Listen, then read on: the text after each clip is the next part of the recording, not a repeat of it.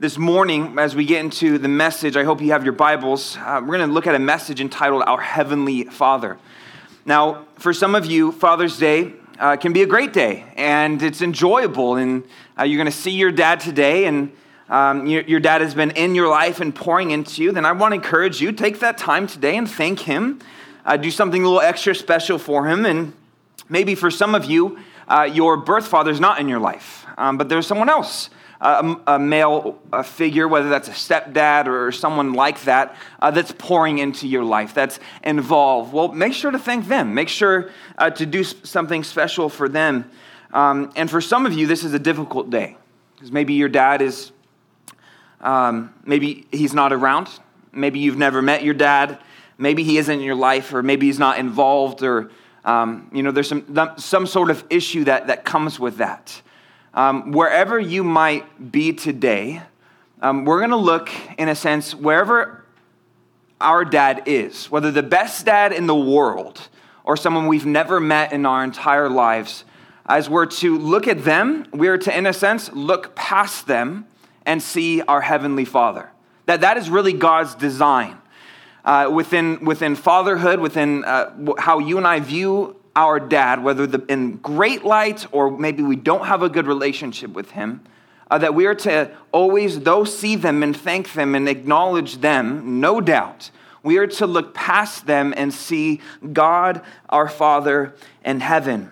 I want you to think about it today. Right? God says in His Word over and over again within the New Testament that you and I are to relate to God as Father. Everyone say Father that we are to look at God in a fatherly way. That God says, I want you to refer to me as Father. And think about it. You see, God isn't dumb. You guys know that?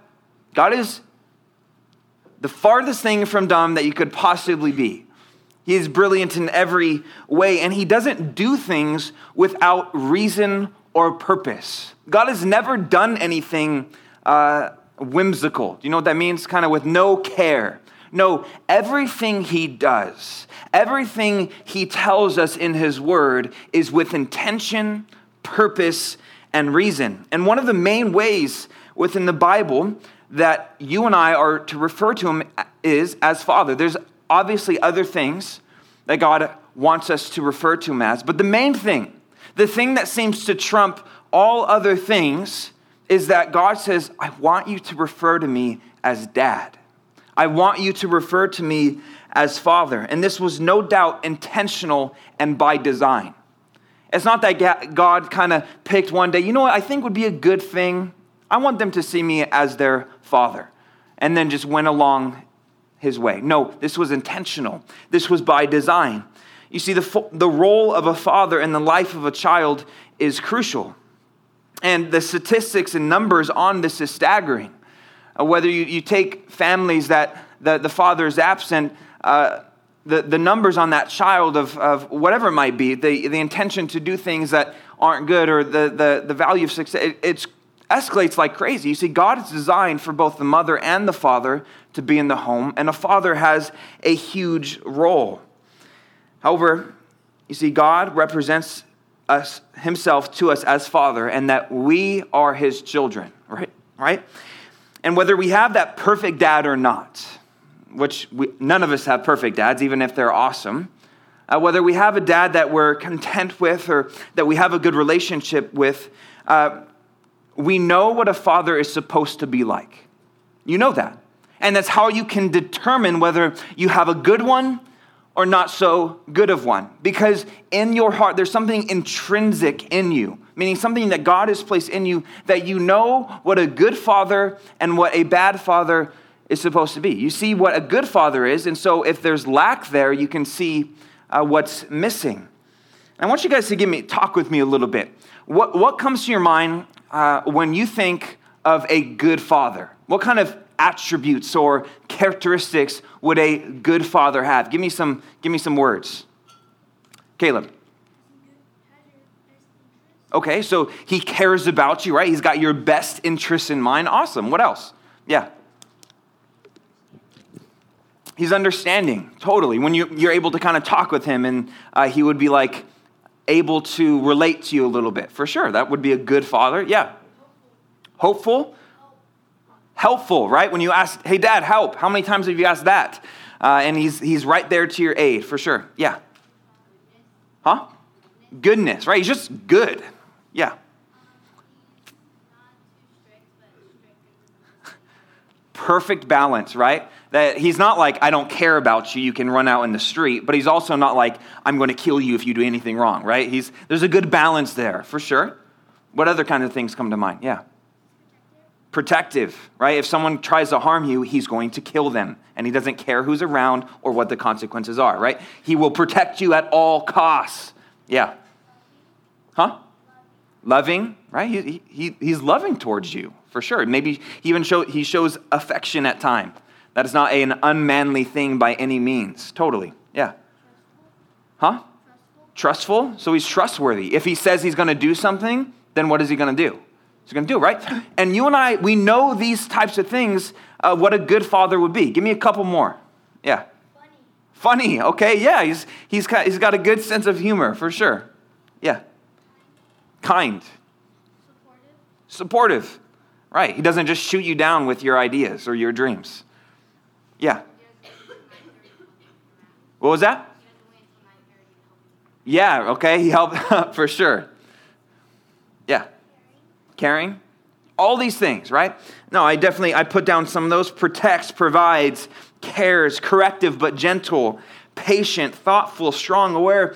And you see, all those things that we have in mind, your father, no matter how awesome of a dad he is, he does not perfectly fit those things. But there is one who does, and that is God, our Heavenly Father. He has a perfect balance of all those things. He is not too, uh, too kind where he just lets you get away with anything. But God sometimes steps in and needs to be corrective. He, he protects, he provides, he's present, right? A good dad is there. And you see, the question is for you and I today what kind of father do we believe God is? Do we believe He's a good Father? Do we believe that God cares for us? That He's willing to protect and provide for us? We need to, this morning, believe in what kind of God uh, He's, what kind of Father that God says He is in His Word. And you see, for you and I, Jesus is our model, right? He is our example. That as we look at Him, that, that is what we should uh, base our life off of. And Jesus, when He was here, and what we have recorded in the Gospels, he referred to God as his Father over 150 times. And that's just what's recorded. That he referred to God as his heavenly Father. And so, how much you and I should have a full grasp and understanding of all of what that means. And this morning, we're going to look at four things uh, that. Uh, how God is that Father to us, how He is that perfect and good uh, heavenly Father to us. There's many more, but we're just going to focus on four, okay? And I want you to take notes and write these down. The first one is we're going to look at is that our heavenly Father provides. Now, our heavenly Father provides. And you can go to the, the next slide. I want you guys to turn in your Bibles to Matthew chapter 6. But before you do that, everyone put your hands up. Now go like this. Okay, you know what this is? This is finger preparation. Okay, we're doing some exercises because you're going to be flipping around in your Bible a little bit, so be on it. Okay, so Matthew chapter 6. If you guys have your Bibles, please turn there. And uh, we're going to turn to a handful of different places as we go throughout the study this morning. Matthew chapter 6. Matthew chapter 6 is, uh, is what you and I would refer to as the Sermon on the Mount. This is a time where Jesus was teaching specifically his disciples. Specifically, his audience at this time was those that believe in him and, and were following him at the time. And he began to talk to them at the end of chapter 6 about worry. Everyone say worry. worry. That he, he began to talk to them about worry, and he, he was encouraged them not to do it. He says, You don't need to worry about where the next meal is coming from. You don't need to worry about food or clothing because and, and he begins to use some analogies. He begins to use illustrations. He says, Look at the birds of the air. If you look at the birds, they don't, they're not just there worried about where their food is coming next. No, they're happy, right? If you've ever seen birds, they're typically chirping away and uh, they're like, okay, what's, you know, what's the next thing of the day? They're not worried about what's next. And God says, if, if Jesus says to the disciples, if God the Father feeds and clothes and takes care of the birds of the air, how much of more value are you? And he comes to this point and he begins to say, This is a matter of faith, but this is what I want to focus on. Look at verse 32 of Matthew chapter 6. Verse 32. Jesus comes to this point, he says, For after all these things the Gentiles seek, for your heavenly fathers knows that you need all these things. And that's something I want you to focus on. That your heavenly Father knows what you need. For each and every one of you, He knows the things that you need. And this is something that uh, for us, for, for us humans, our parents learn over time. That they begin to learn over time what their child needs right? At first when they come when they when they first have their child when they first had you they were no doubt freaking out probably a little bit if you're the first one for sure. Like hey i don't really know what i know he needs to be fed and changed but he's screaming and i don't know what he wants but then over time your parents get better you see i was the third child of my family so by, by the time i came around i'm sure my parents were like okay yeah this is what he wants and right, over time they begin to learn what their child needs. But you see, God, He's already known. He knows you. The Bible describes that God isn't getting to know you better. You're getting to know Him better, but you see, God already knows you. Psalm chapter 139 speaks about how God knows your thoughts before you think. He knows when you lay your head down at night. He knows the very number of hairs on your head, the Bible says. You see, in our Heavenly Father knows these things, and Jesus is using this to show God will provide the things that you need. So many people worry and, and have anxiety about the things that you think you need. But the Bible says that we're to come to our Father who provides everything. I want you now to just look down a little bit farther to Matthew chapter 7, verse 7. And I want you to note that down as well in your note taking. Matthew chapter 7, verse 7. It should just be a few verses down. If you look in these verses, he brings up this concept of Heavenly Father again with the disciples. You can read it with me. We're going to read from verse 7 to 11. Jesus says this He says, Ask and it will be given to you, seek and you will find, knock and it will be open to you. For everyone who asks receives, and he who seeks finds, and to him who knocks it will be opened. Or what man is there among you who, if his son asks for bread, will give him a stone? Or if he asks for a fish, will he give him a serpent? If you then, being evil, know how to give good gifts to your children, how much more will your Father in heaven, who is in heaven, give good things to those who ask him? You see, Jesus now goes from the need. You see, God doesn't just know what you need and is willing to provide for you and promises to do so, but God knows how to give good gifts, the Bible says. That God actually wants to bless you and, and give you joy. He really does. And He knows actually what will give you more joy and contentment more than you even know. That sometimes we ask for things and we think these things will now give me joy. These things will bring me contentment. And then we receive them and we're like, okay, that didn't really work. And so on to the next thing. You see, God knows not just the things that you need, but the things that will make you joyful and content. And the Bible says that we can ask and seek and knock and that we have this good Father who provides for us because our God is in heaven. And he, Jesus, I don't know if you caught it, hopefully you did when, when, when I was reading it. But you see, Jesus uses the illustration of an earthly father. He says, Look, what halfway decent dad, if you go to them and you say, Hey, dad, could I have some bread? And he's like, Sure, son. And he goes and gets a rock from outside, lathers some butter on it, and then serves it up to you. That, that would be very cruel and mean, right? Or if you go and you're, hey, dad, can I get a, can I get a sandwich? Can I get a, could I have some fish he, he uses back here? And then if the, the dad then gives them a serpent. No one does that. Typically, when you say, hey, dad, I'm, I'm really hungry, he's like, okay, like, you know, let's, let's make you, let's make dinner. Let's make food. God says, look, if, if your earthly father knows how to even good, good, give good gifts and do these nice things for you, how much more, if God is perfect, will he do these things for you? You see, God is willing and wanting and desiring to provide for him, and everything that's good in our lives is attributed to God. Don't believe me? Well, look at James chapter 1, verse 17. It will be on the screen.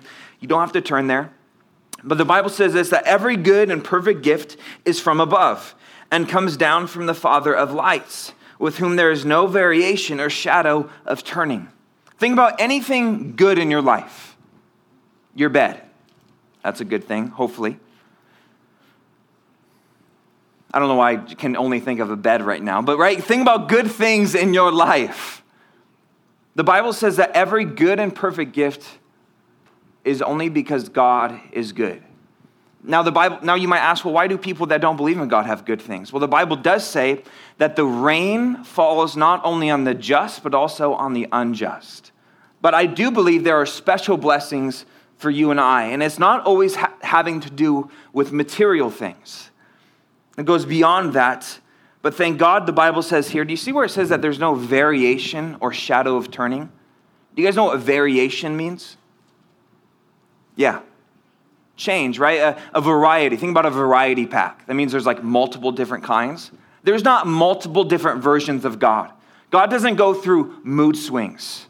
God doesn't isn't different one day and then uh, you know a different the other. You know how you're even your even your earthly dad. Sometimes your dad can be in a bad mood, right? Sometimes he can be in a really good mood. You see, God is always the same, and He provides for us. He is steady, and thank God that He is He never changes and He's never different. And so, number one, our Heavenly Father provides. Number two, our Heavenly Father protects. Our Heavenly Father protects. That was also something that you guys mentioned as we talked about what a good father would do. Most certainly, God is a protector. Turn to John chapter 10, verse 29. So, if you guys were in Matthew, turn over just three books the last of the Gospels, uh, the book of John, chapter 10, verse 29. That God is our protector.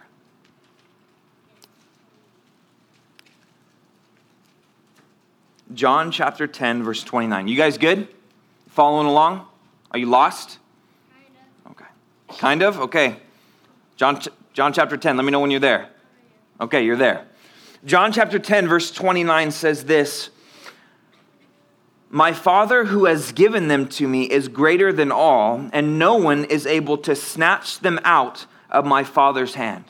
See, at this moment, Jesus is speaking to the disciples and he says to them, he's talking with them, and he says, Look, my Father, you are in my Father's hands. And my Father, God, is greater than anyone and anything in the entire universe. He's the creator of all. And if you're in his hand, ain't nothing, ain't no one can come and snatch you out. Now, does this mean that nothing bad will ever happen to you? Does it mean you won't ever get hurt or you won't ever be in a car accident? Simply no. But what this does mean is that nothing happens outside of God's sovereignty or control. And you ask, well, why did, why did God let this happen then? Or why did God let this happen or let this thing happen or that thing? It's a good question. And there are answers to those, and sometimes, sometimes there's simply not. But I can promise you this is that that thing that might have happened in your life and you feel like, well, where was God's protection? Why didn't He keep me from this? There's very real reality is that God lets, He just lets things play out at times. You see, you and I have free will, and God will not violate that. And so when someone does something bad to you, it's not that God, uh, you know, put it in that person for them to do something bad to you. You see, God's protection means something so much more. That even when difficult things happen, God is there and God is working, and there is purpose and there is reason. What is the worst thing that someone could do to you? Kill you, right? And what happens for the believer when they die? So they go to heaven. You see, I want you to, I want you to think about that for a moment. Is that the very worst thing that someone can do to you is actually literally the best thing that could possibly happen to you. To be in heaven, to be with your Father. Now, does that mean we should go and, and seek death? No. Does that mean we should be crazy and jump out of airplanes without a parachute? No. God will let you die. He will, okay? However, the Bible says that there is an appointed day for you to die, meaning God knows that very day.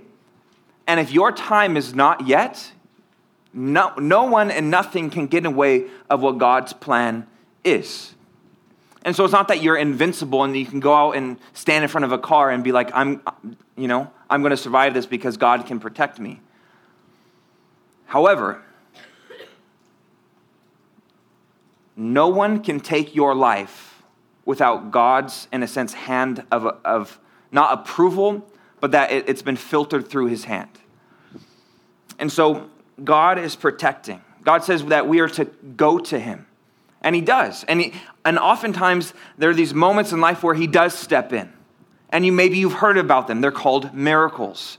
Right? And sometimes they happen and we don't even know that they happen. A miracle is just when the supernatural enters the natural. When a car crash happens and that person should have been dead and it makes no sense that they're not because their seat is crushed, yet they are here standing alive. How did that happen? Well, maybe their time wasn't yet. You see, God is able and He is powerful to do absolutely anything. Psalm 18, verse 1 says this I will love you, O Lord, my strength. The Lord is my rock and my fortress and my deliverer, my God, my strength, and whom I will trust, my shield and horn of salvation, my stronghold. Do you guys see all those terms in there? That He is our shield, He is our deliverer that the Bible actually says that God is, is you and I, He is our avenger. Meaning that say something does something, someone does something bad to you, or someone, someone say kills you in this life, they murder you, and now you're in heaven. You see, that God will not just let that go. Whether it's in this life or in the life to come, you see, God is our avenger, He is our protector, He is our shield, and so we need to trust Him. We need to trust Him that uh, for, for everything, that He knows what He's doing because He's not just our provider, but He is our protector. You see, God continually throughout Scripture, He assumes, sorry, He assures His people that He's going to be with them and stay with them. You see, like kind of like a parent would with a child, that He reassures us over and over again that He's going to be there. Right? Think about when a child is, is scared at night Maybe you have a little brother or sister. Maybe you're still, you know, scared of the night, right? And they and you're kind of nervous and you need a, a night light, or, you know, maybe when you're younger you were nervous to go to bed, and, and your parents would assure you, "Hey, I'm right down the hall." Right? Hey, I'm right here, and they would begin to assure you with their presence. Right? They would say, they would assure you that, hey, I'm, I'm right here and I'm not going anywhere. And so and God says this, Hebrews chapter 13, verse 5 For he himself said, I will never leave you nor forsake you. And so we may boldly say, The Lord is my helper. I will fear not. What can man do to me? You see, even for Christians that are in other countries and they experience persecution, they experience even that they get martyred for their faith, they don't have to be afraid because even if, if they were to take their life, you see, they're, they're not gone. They're not dead. Their life is not over. You see, God is our protector. He is with us always, and He'll never leave us or forsake us. And that includes in your pain, that includes in your hurt. And so, God is our pro- provider, protector. And our third one that we'll look at is He is our heaven, our Heavenly Father is personal. That God is not only saying, I'm going to provide for you and protect. You see, a good father doesn't just provide food on the table and protect, right, from outside um, enemies, right? And a lot of fathers can maybe do that, and they can even say they're good at that. But it, it's a lot more difficult to be personal. It takes a lot more intentionality to be intentional with you and caring. Someone even mentioned loving right? Sometimes we think of fathers that, that, you know, the father in the house, you can't come to them with any advice. You can't come to them with anything because they're just going to, you know, they're just, they just provide and they put the, the food on the table. But hopefully, you see, a good father is someone who, who also is willing to listen to you, is also is, is caring. And when you, when you have concerns and you have things, they want to speak to you, they want to talk with you. There's that personal connection. I want you guys to turn, if you have not already, to Romans chapter 8, verse 14 and 15. Uh, if, when you're there, I want you to say word. Okay, say with a little more like emphasis though. That was still weak, but that's okay. We'll work on it. Romans chapter 8. You start turning there if you're not there already. Romans chapter 8, verse 14 and 15. If you guys can stop talking, just right there. Thank you. Romans chapter 8, verse 14 and 15 says this It says, For as many as are led by the Spirit of God, these are the sons of God. For you did not receive the spirit of bondage again to fear, but you received the spirit of adoption by whom we cry out, Abba, Father. And those can be, this passage of scripture can be a little confusing. It's like, wait, what's going on? The Bible says here that for as many as are led by God's Spirit, they would be sons of God. It's talking about a connection here with the Holy Spirit. It says this that, that you and I, that God, when He said, I'm going to put my spirit in you, He said He did not give us a spirit of fear, meaning that we are not to be afraid. Why? Because He's given us the spirit of adoption. That you and I, when we're born into this world, we're not automatically in God's family. It's not how it works. Though you might have heard the phrase once before that, oh, everyone is God's children. That's not true. That God's family is, in a sense, exclusive. Now, anyone can join at any time, but right, they have to be willing to put their faith and trust in Jesus. And at that point, the Spirit comes in and they're then joined into God's family. They are now considered sons and daughters. But in a sense, that is the adoption process where, they were, where you and I were once not in God's family, and now we are brought in. That God has opened his arms to an outsider, and that is you and I. But it says that God's Spirit in us, it cries out, Abba, Father. Like, what, is, what does that mean, Abba, Father? It's a very personal term. It's not translated very well within our text, but it's kind of like when you call your, your father dad, right? Or daddy. There's a very personal element to it. And you see, here, by God giving us his spirit, and specifically the spirit of adoption, God says, I now give you the right to call me dad. Do you think it'd be weird if you just went up to a random stranger and called them daddy? Be weird, right? They would look at you like you probably have six heads and there's something really wrong, wrong with you, and they would probably ask, Where is your dad? Because you're weird, right? But you see, God isn't a stranger to you and I. And He even says, Look, I don't want you to just come to me and say, Well, Heavenly Father, I need this today. But God says, I want there to be personal connection. You can call me dad, in a sense. You can call me daddy. That that's something and especially for you girls that you would, I hope, reserve for only your father. It's something sweet in a sense. Galatians 4 6 says something very similar. He says, Because you are sons, and you look on the screen, God has sent forth his spirit of his son into your hearts, crying out, Abba, Father. Then, in a sense, God's spirit kind of provokes us and saying, Look, you can, you can talk to God like that. God has now given you the right. He's given you the allowance that you don't just have to call him God, but you can call him dad. You see the difference? It becomes from informal uh, to informal. 1 John chapter 3 verse 1 says behold what manner of love the father has bestowed on us that we should be called the children of God he has given us the right he has given us the allowance, he said, Yep, go ahead. I actually not just will allow you to call me this, but I want you to. He desires that with us. Even the, you guys know about the model prayer that Jesus gives Our Father in heaven, hallowed be thy name, right? I'm sure you're a little bit familiar with it. Think about the first line Our Father who's in heaven. Jesus says, before you start praying, before you start talking to God, call him Father call on him as if you were to ask your dad for something. Hopefully, you have a dad who's not too scary to ask for things. Sometimes dads can be scary to ask for things, but see, God is, is not that way. He's perfect. He is a personal God. And so, not only does He provide, not only does He protect, not only is He personal, but last one, our Heavenly Father is patient. And this one, I gotta say, is, is just about my favorite. That God is so patient with you and I. I was just speaking to someone on Friday who, uh, because of just things that have been ha- happening in their life, um, they've been really down lately. And I, and I started asking them, and I asked them a question. I said, Do you feel like God's disappointed in you? Guys, stop talking. I said, Do you feel like God's disappointed in you? And they said, Yeah. I feel like, I feel like he's a, like just upset with me. Like he's not mad or angry, but he's just disappointed. And I told them that God, it is impossible for God to be disappointed in you. Did you know that? Because disappointment comes with the element of surprise. That someone is disappointed with someone when they have certain expectations and they fail to meet those, but they thought they were going to. But God knows the beginning, He knows the end at the beginning. He knows everything. He sees your life from day one all the way to your last breath here on earth. And so there's nothing that you do that surprises God.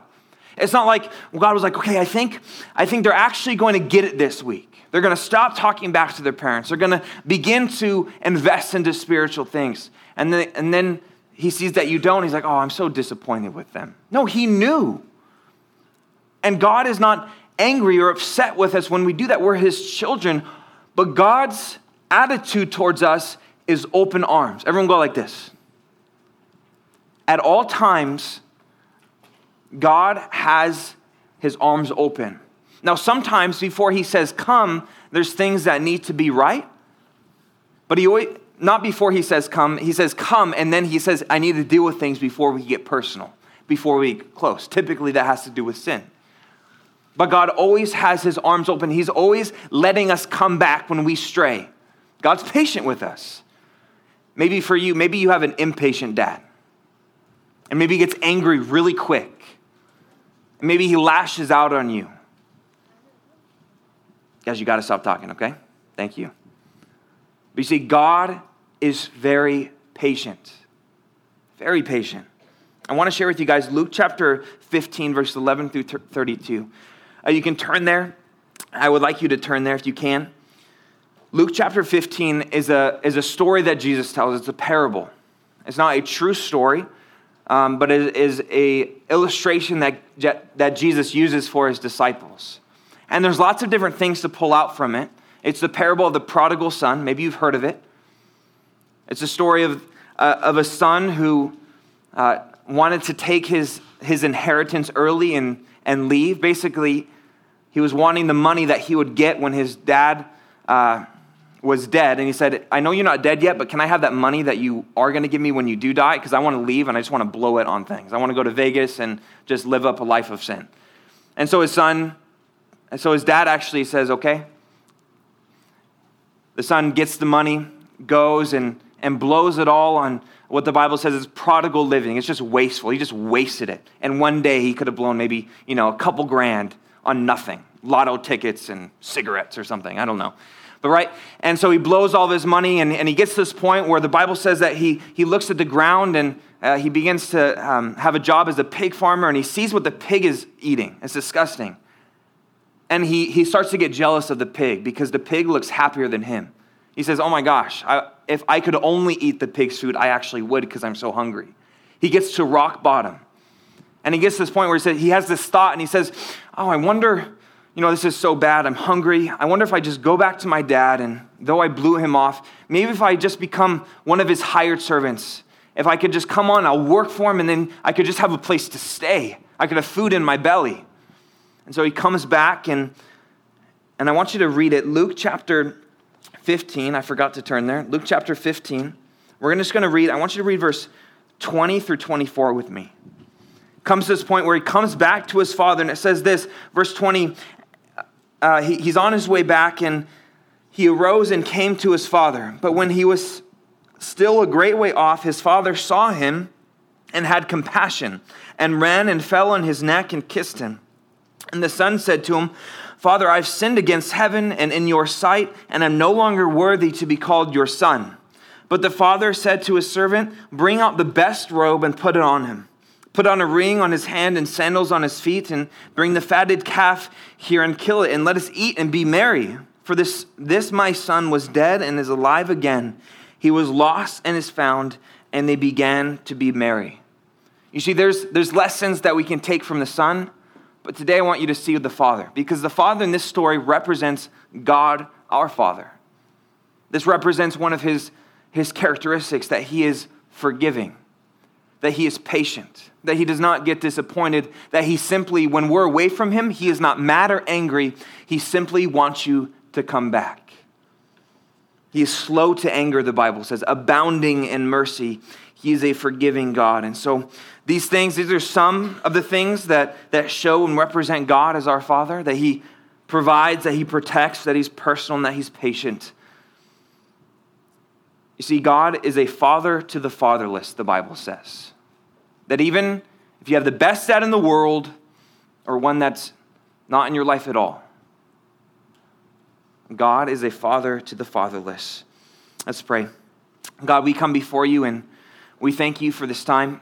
God, we thank you for being our Father, Lord. And as today is Father's Day, Lord, we want to love on you. We want to think about you. We want to do something special for you. And so, Lord, what can we do? Lord, all, all we can do is just offer our lives.